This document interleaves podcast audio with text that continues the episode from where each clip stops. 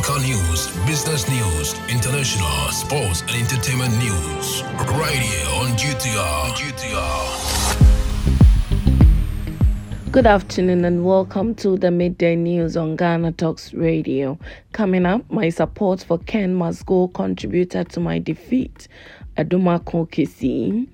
NIB officials violated my rights. They stripped me naked, says Agordzo.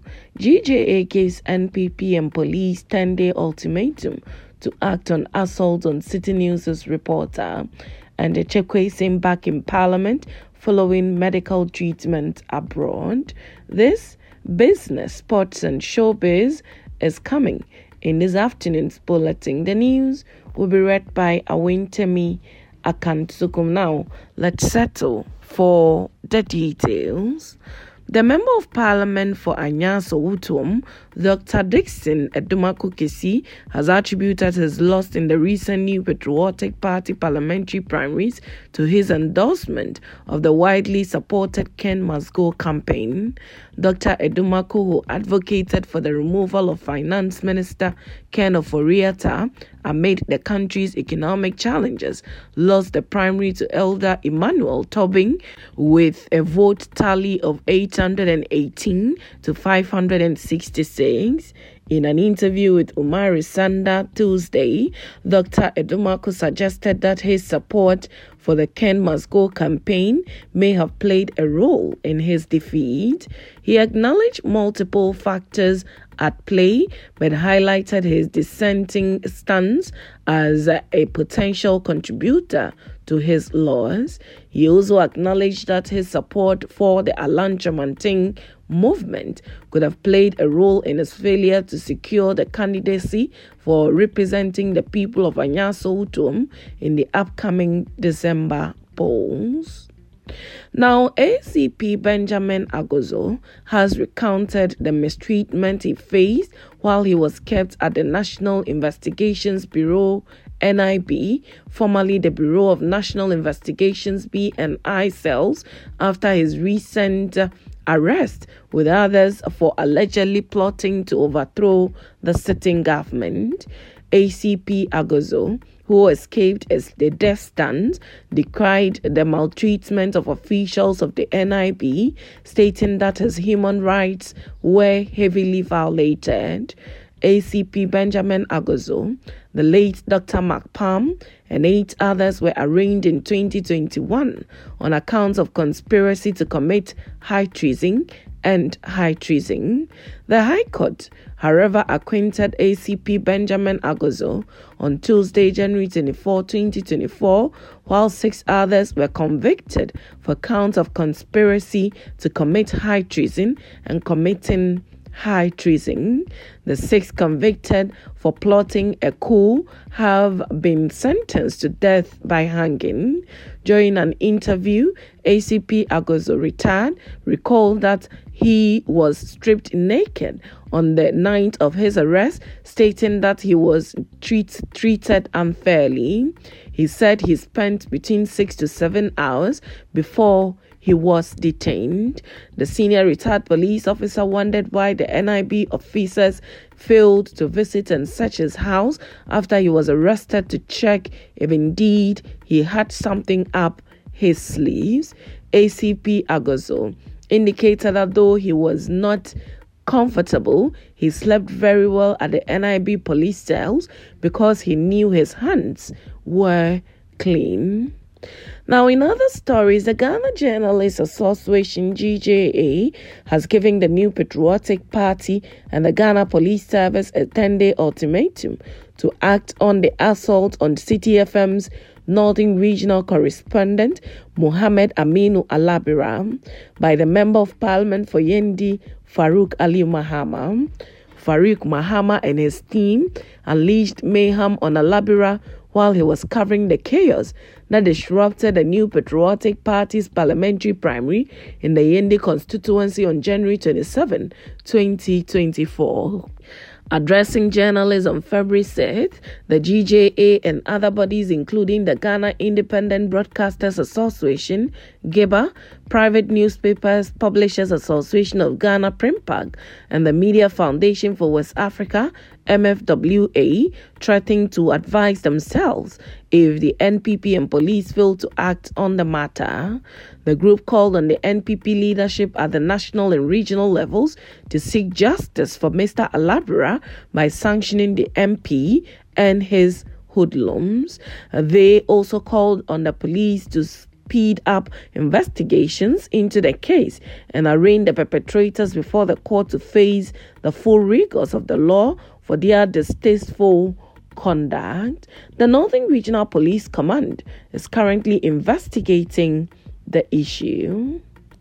Now, Member of Parliament for Assin North James Gyakye has resumed his activities in Parliament after months away from his post following medical treatment abroad. Due to his health issues, the MP had been absent from Parliament for almost the entirety of the last session. Speaking to the media in Parliament, Mr. Gyakye assured that he was healthy and ready to work for his constituents and Ghana as a whole. The Assin North MP was also confident of the NDC's win in the upcoming general elections, stating, We are going to win and we are going to succeed again. Let's keep hopes alive. Mr. Gyakye has been embroiled in legal battles since he was voted as MP in the 2020 general elections. After a long legal battle on whether or not he could present himself as MP, the Supreme Court ordered his name to be expunged from Parliament and another election was held in a constituency. Subsequently, the MP was put forth again by the National Democratic Congress for the by election and claimed the seat in Assin North. In that poll, Gyakye emerged victorious after polling 17,245 votes, representing 57.56%. However, Following this, he was once again slapped with charges including forgery and perjury by the Attorney General's office.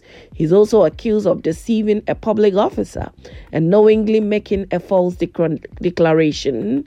Amid that battle, Singh was flown to Canada to undergo a critical health emergency in November 2023. Tsatsu Tsikata, lawyer for Singh, told the Accra High Court, trying him for alleged perjury and forgery over his acquisition of a Ghanaian passport. When news sources asked him about the progress of the case, the MP would not be productive to talk about the case while in court. He said it is not a black and white situation. We have to allow time and let the legal system do its work. Now, moving straight to some business this afternoon. Former Finance Minister Seth Terkper has raised concerns about the government proposed emissions levy, calling it essentially double taxation due to its overlap with existing excise duties on imported vehicles. He argued that the emissions tax designed to encourage environmentally friendly vehicles is punitive and already covered by the existing excise duty based on engine size and other factors that indirectly reflect emissions. Speaking in an interview, he warned that his this double taxation could lead to increased cases of tax evasion and avoidance. The implementation of the new tax law and amendment directs the enactment of the Emissions Levy Act 2023 Act 1112. The law imposes a levy of 100 Ghana cedis per ton on carbon dioxide equivalent emissions from the electronic producers as a statutory incident. Already, the Chief Executive Officer of the Chamber of Independent Power Generators, Ghana, Dr. Eli Klim Kobla Apetogo, has described the Emissions Levy Act 2023 as a political risk that will increase the cost of power. According to him, the emissions levy will trigger an increase in electricity tariffs. The Institute of Climate and Environmental Governance also expressed concern about the implementation of the emissions levy when there is still a lack of clarity as to the management of the likely revenue this will generate to spur climate transition efforts. Now, to some sports, the Ghana Football Association's interest in hiring Mauritanian national men's football team head coach Amir Abdou as the next Black Stars head coach has increased tremendously due to the contract situation of the French born Comorian.